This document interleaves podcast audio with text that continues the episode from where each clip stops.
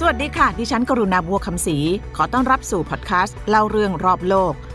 พอดแคสต์นี้จะเป็นการสรุปรายการรอบโลกบายกรุณาบัวคำศรี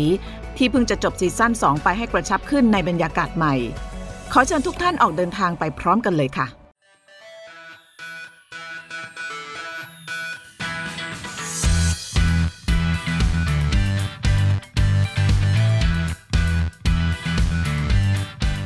ช่วงปี 1990 มีอุตสาหกรรมหนึ่งที่มาแรง คืออุตสาหกรรม fast fashion fast fashion คือการผลิตเสื้อผ้าสำเร็จรูปตามกระแสนิยม ในราคาที่ไม่แพงมาก เป็นแฟชั่นวงจรสั้นๆ เพื่อเน้นการขายในปริมาณมากในเวลาอันรวดเร็ว การมาของ fast fashion เกิดขึ้นพร้อม ๆ กับการเติบโตของชนชั้นกลาง ที่มีกำลังจับจ่ายมากขึ้นโดยเฉพาะในเอเชีย ในแต่ละปี fast fashion ผลิตเสื้อผ้ามากกว่า 8 แสนล้านตัน เพื่อตอบสนองความต้องการ แต่เสื้อผ้าจำนวนมากถูกใช้ไม่กี่ครั้ง และลงเอยด้วยการถูกทิ้ง อุตสาหกรรม fast fashion ถูกตั้งคำถามถึงความยั่งยืนในการใช้ทรัพยากร ทั้งในรูปแบบทรัพยากรธรรมชาติ และทรัพยากรมนุษย์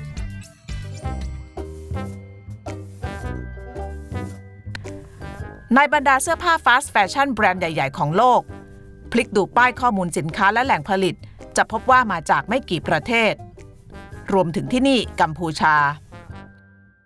และโรงงานผลิตเสื้อผ้าแฟชั่นจำนวนมากก็ตั้งอยู่ที่รอบๆ กรุงพนมเปญนะคะ ซึ่งที่นี่ก็จะมีแรงงานที่อพยพมาจากต่างจังหวัดจำนวนมาก มารวมตัวกันอยู่ที่นี่ เพื่อสะดวกต่อการไปทำงานในช่วงเช้าๆค่ะ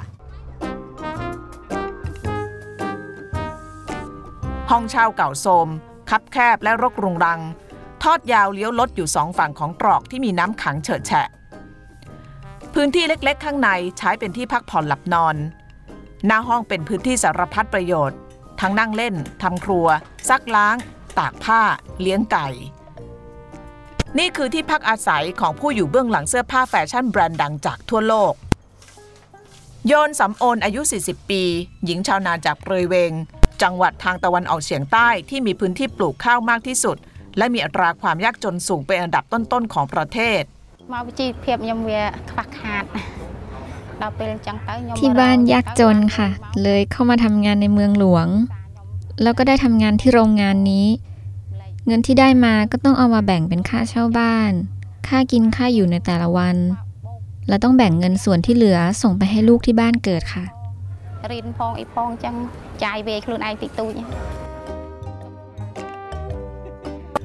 โยนหนีความยากจนเข้ามาเมืองหลวง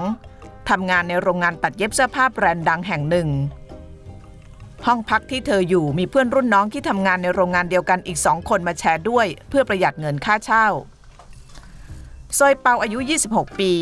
และเซอร์เพ็ก20 ปี เซเพ็กทำงานมาแล้ว 6 ปี นั่นหมายความว่า เธอเริ่มชีวิตสาวโรงงานตั้งแต่อายุเพียง 14 ปีเท่านั้น การต้องเข้าสู่ตลาดแรงงานตั้งแต่อายุยังน้อยเป็นเรื่องปกติของที่นี่ มีเด็กๆในกัมพูชากว่า1ล้าน5แสนคนที่การศึกษาไม่มาก ยากจน ต้องทำงานหาเลี้ยงตัวเองและครอบครัว ทั้งในภาคการเกษตร อุตสาหกรรมและอื่น ๆ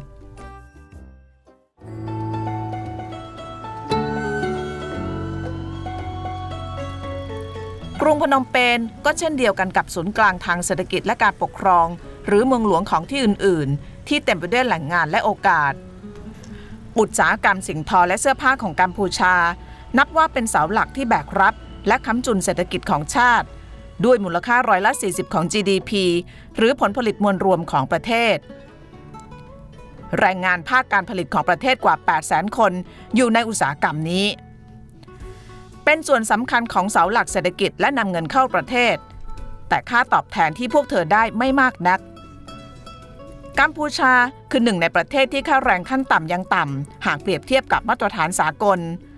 และนี่คือหนึ่งในเหตุผลที่ฟาสต์แฟชั่นเลือกที่นี่เป็นฐานการผลิตสำคัญ นอกจากปัจจัยเรื่องค่าแรงแล้ว อุตสาหกรรมสิ่งทอที่นี่ยังถูกหนุนด้วยการได้สิทธิพิเศษทางภาษีศุลกากรจากประเทศพัฒนาแล้ว ขณะที่รัฐบาลกัมพูชาเองก็สนับสนุนอย่างเต็มที่ ทั้งแผนส่งเสริมการลงทุน ช่วยหาตลาดให้ผู้ประกอบการรายใหม่ และตั้งคลัสเตอร์สิ่งทอและเสื้อผ้าสำเร็จรูป เพื่ออำนวยความสะดวกให้กับนักลงทุน เขตอุตสาหกรรมใหม่ของกรุงพนมเปญคือหนึ่งในนี้ รอบๆเมืองหลวงมีโรงงานผลิตเสื้อผ้าแบรนด์ดังมากมาย ที่ครอบครองส่วนแบ่งการตลาดส่วนใหญ่ของโลก เป็นหนึ่งในเสาหลักที่ค้ำจุนเศรษฐกิจของประเทศ แต่สภาพการทำงานที่หนักค่าแรงที่ยังต่ำทำให้ก่อนหน้านี้ มีเหตุการณ์ประท้วงใหญ่ของคนงาน ซึ่งเป็นภาพที่เห็นไม่บ่อยนักในกัมพูชา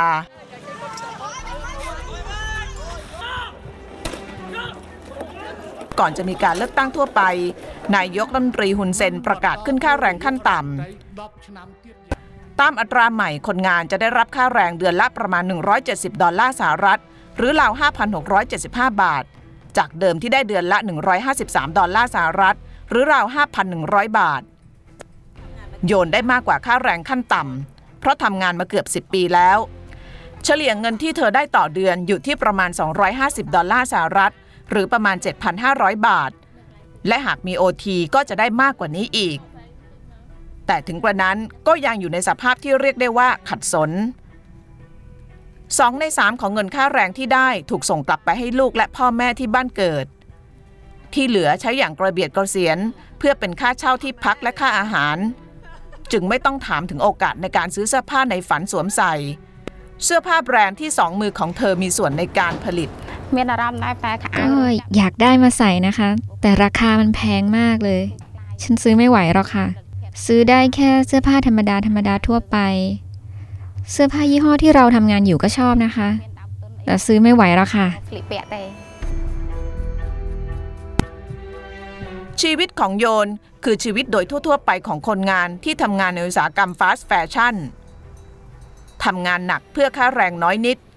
คุณภาพชีวิตสวนทางกับความสวยงามของสินค้าที่ทำผลิตเสื้อผ้าให้คนทั้งโลกได้สวมใส่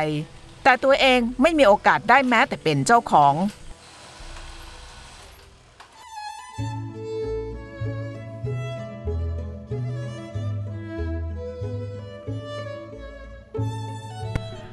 จากประเด็นความยั่งยืนด้านทรัพยากรมนุษย์ฟาสต์แฟชั่นยังถูกตั้งคำถามถึงเรื่องความยั่งยืน ในการใช้ทรัพยากรและสิ่งแวดล้อมด้วย ลดต้นทุน เน้นการผลิตให้มาก ขายให้มากและเร็วที่สุด คือหัวใจของอุตสาหกรรมนี้ เมื่อต้องผลิตเยอะและเร็วที่ตามมาคือการใช้ทรัพยากรธรรมชาติอย่างเข้มข้น การใช้ทรัพยากรอย่างเข้มข้น เริ่มตั้งแต่วัตถุดิบที่นิยมใช้ในอุตสาหกรรมนี้อย่างฝ้าย ฝ้ายเป็นพืชที่ต้องการน้ำมหาศาล ข้อมูลจาก World Wildlife Fund หรือกองทุนสัตว์ป่าโลกสากลระบุว่า ผ้าฝ้ายที่ผลิตเสื้อหนึ่งตัว ต้องใช้น้ำเพื่อปลูกถึง 2,700 ลิตร หรือเท่ากับปริมาณน้ำที่เราดื่มได้ถึง 3 ปี หากเราดื่มน้ำวันละ 2 ลิตร การผลิตฝ้ายทำให้เกิดปัญหาสิ่งแวดล้อมอย่างหนัก ที่ทะเลสาบอารันในเอเชียกลาง ทะเลสาบเหือดแห้งจนกลายเป็นทะเลทราย เพราะการดึงน้ำไปใช้ในไร่ฝ้าย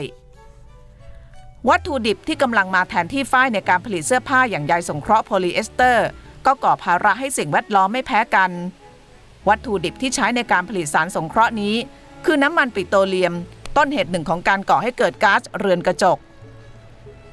เสื้อผ้า สิ่งทอ ปล่อยก๊าซเรือนกระจกสูงที่สุดอุตสาหกรรมหนึ่งคือประมาณร้อยละ5ของแหล่งปล่อยก๊าซทั้งหมด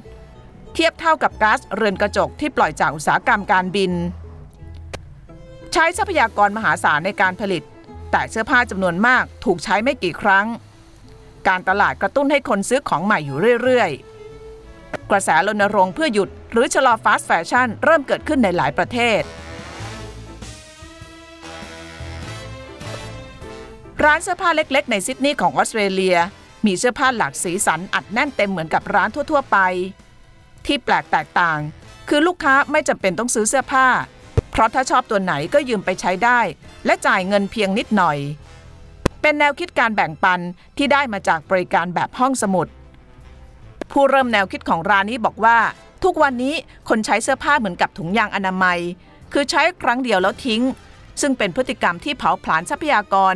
สิ้นเปลืองแรงงาน และทำลายสิ่งแวดล้อมมหาศาล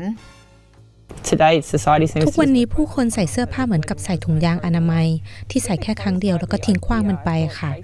แนวคิดเสื้อผ้าแบบห้องสมุดนี้ ฉันคิดว่าก็จะเป็นอีกทางเลือกให้พวกที่ชอบซื้อเสื้อผ้าโดยไม่คิดหน้าคิดหลังfast fashion สร้างพฤติกรรมการบริโภครวดเร็ว เบื่อเร็ว เปลี่ยนง่าย ทิ้งเร็ว ก่อนช่วงปี 1990 การผลิตเสื้อผ้าจะเน้นตามฤดูกาลซึ่งมักจะมีสองรอบต่อปี รอบแรกคือคอลเลกชันฤดูใบไม้ผลิฤดูร้อน และรอบที่ 2 คือฤดูใบไม้ร่วงฤดูหนาว แต่ fast fashion เปลี่ยนสิ่งนี้โดยสิ้นเชิง วงจรของแฟชั่นสั้นลง เมื่อผู้ผลิตใช้การตลาดเชิงจิตวิทยาให้คนรู้สึกว่า ต้องซื้อเสื้อผ้าใหม่ตลอดเวลา ไม่เช่นนั้นจะเชยหรือตามแฟชั่นไม่ทัน ผลจากวงจรแฟชั่นแบบนี้ คือผ้าที่ยังอยู่ในสภาพดีถูกทิ้งและทำลายไปเป็นจำนวนมหาศาล ผ้าพับใหญ่ๆ หลากหลายสีสัน กองพเนินเทินทึกอยู่ในตึกแถวย่านการค้าของพนมเปญผ้าพวกนี้คือผ้าที่ถูกทิ้ง แต่จะเรียกว่าขยะก็คงไม่ถูกนัก เพราะมันยังอยู่ในสภาพดีและยังไม่ผ่านการใช้งาน ลักษณะนี้เป็นผ้าที่เรียกว่าเดสต็อกหรือสินค้าคงคลังที่ไม่มีการเคลื่อนไหว วกมันหลุดรอดจากการเผาหรือทำลายด้วยการฝังกลบ จากโรงงานผลิตฟาสต์แฟชั่นผ้าพับใหญ่ ๆ อ้วนๆ ยังอยู่ในสภาพใหม่และดี และปริมาณก็มากพอที่จะผลิตเสื้อผ้าได้จำนวนมาก แต่พวกมันถูกทิ้ง เพียงเพราะแบรนด์ต้องการเปลี่ยน season ใหม่ และต้องใช้ผ้าลายใหม่แทน dead stock จำนวนมากมาลงเอยที่ร้านขายของมือสอง และขายในราคาที่ไม่แพงมาก นอกเหนือจาก dead stock ที่ใหม่ดีและยังไม่ได้ใช้ ตลาดขายผ้าจากโรงงานบริเวณนี้ ยังขายผ้าประเภทที่เหลือ หรือเป็นเศษจากการผลิตด้วย จะเรียกว่าเศษผ้าก็คงยากอีก เพราะบางชิ้นพอตัดเสื้อผ้าได้หลายตัว ปลายผ้าที่เหลือไม่พอชุด หรือแม้แต่ผ้าพับใหญ่ครึ่ง หรือยังเต็มพับ ถูกกำจัดออกจากวงจรการผลิตทันที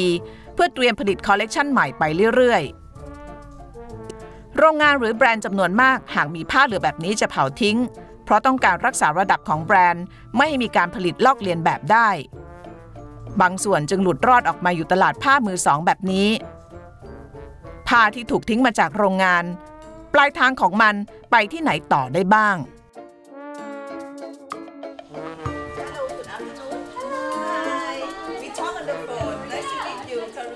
บ้านคอนกรีต 3 ชั้นหลังย่อมแห่งนี้ เป็นที่ตั้งของโตนเล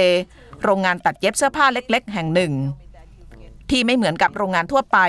คือที่นี่ผลิตเสื้อผ้าคุณภาพส่งออกต่างประเทศ โดยใช้เศษผ้าเหลือจากโรงงานฟาสต์แฟชั่นเท่านั้น Source here uh, is like the fabric that we buy like from the market. ตรงนี้เป็นผ้าที่เราซื้อมาจากตลาดขายผ้าค่ะ เป็นผ้าที่โรงงานทิ้งไม่ใช้แล้ว ส่วนมากโรงงานจะใช้ผ้าเป็นม้วน I mean like ๆ แต่ก็จะมีเศษผ้าที่เหลือเป็นจำนวนมาก fabric either เหลือเป็นเม็ดๆเลยค่ะ 1-2 เม็ดได้ ซึ่งพวกโรงงานจะทิ้งเศษผ้าเหล่านี้ เพราะไม่ต้องการใช้มันแล้ว บริษัทโตเลของเราก็จะไปรับซื้อเศษผ้าแบบนี้มาผลิตเป็นเสื้อค่ะ Our Tonle is buy the fabric from theirs and then to make like a clothes. พื้นที่ที่เหลือจัดสรรเป็นแผนกตัดเย็บและประกอบชิ้นงาน โรงงานตัดเย็บขนาดเล็กๆ นี้ สว่างและโปร่งโล่ง ด้วยแสงจากธรรมชาติที่ทะลุผ่านหน้าต่างรายรอบ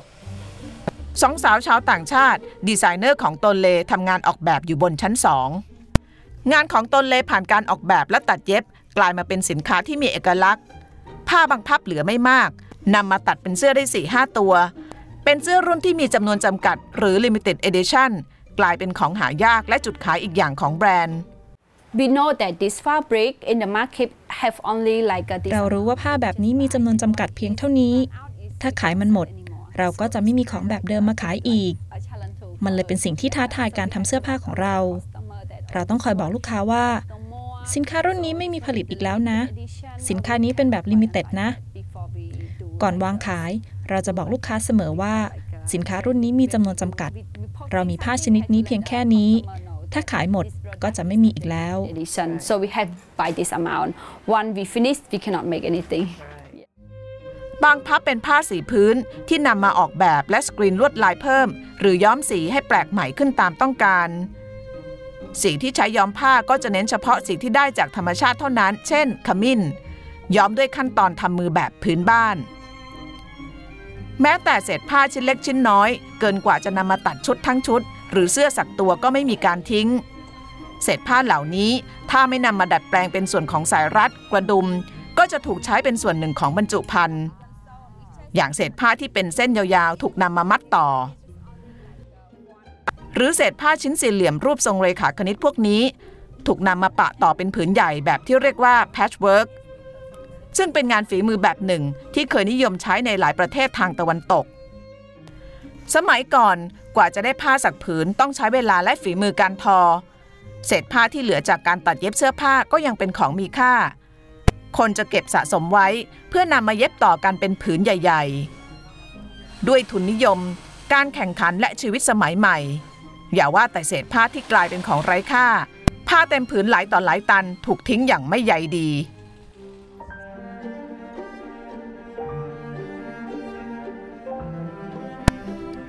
ผ้าเหลือทิ้งมากมายจากโรงงาน จุดประกายความคิดให้แบรนด์โตเลหาวิธีนำกลับมาใช้ประโยชน์อีกครั้ง ทุกวันนี้โรงงานเล็กๆ ที่มีพนักงาน 25 คน ผลิตเสื้อผ้าและสินค้าอื่นๆในแบรนด์ของตัวเองส่งขายทั่วโลก โดยใช้ผ้าที่เหลือทิ้งจากโรงงานขนาดใหญ่บนแนวคิดที่ว่า ผลิตจากของเหลือทิ้ง โดยไม่เหลือทิ้งอีก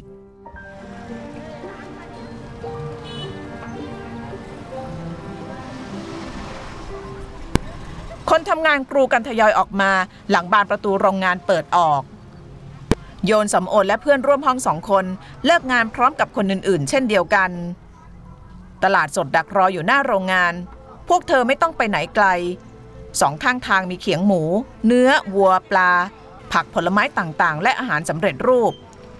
รวมไปถึงแผงขายเสื้อผ้าสำเร็จรูปราคาถูกแขวนให้เลือก ผ่านแผงผักสามสาวเลือกซื้อผักกาดขาวและต้นหอม ก่อนจะแวะเขียงหมูซื้อกระดูกซี่โครงเล็กน้อย กินข้าวเข้านอนเอาแรง เพื่อเดินเข้าสู่สายพานการผลิตแต่เช้า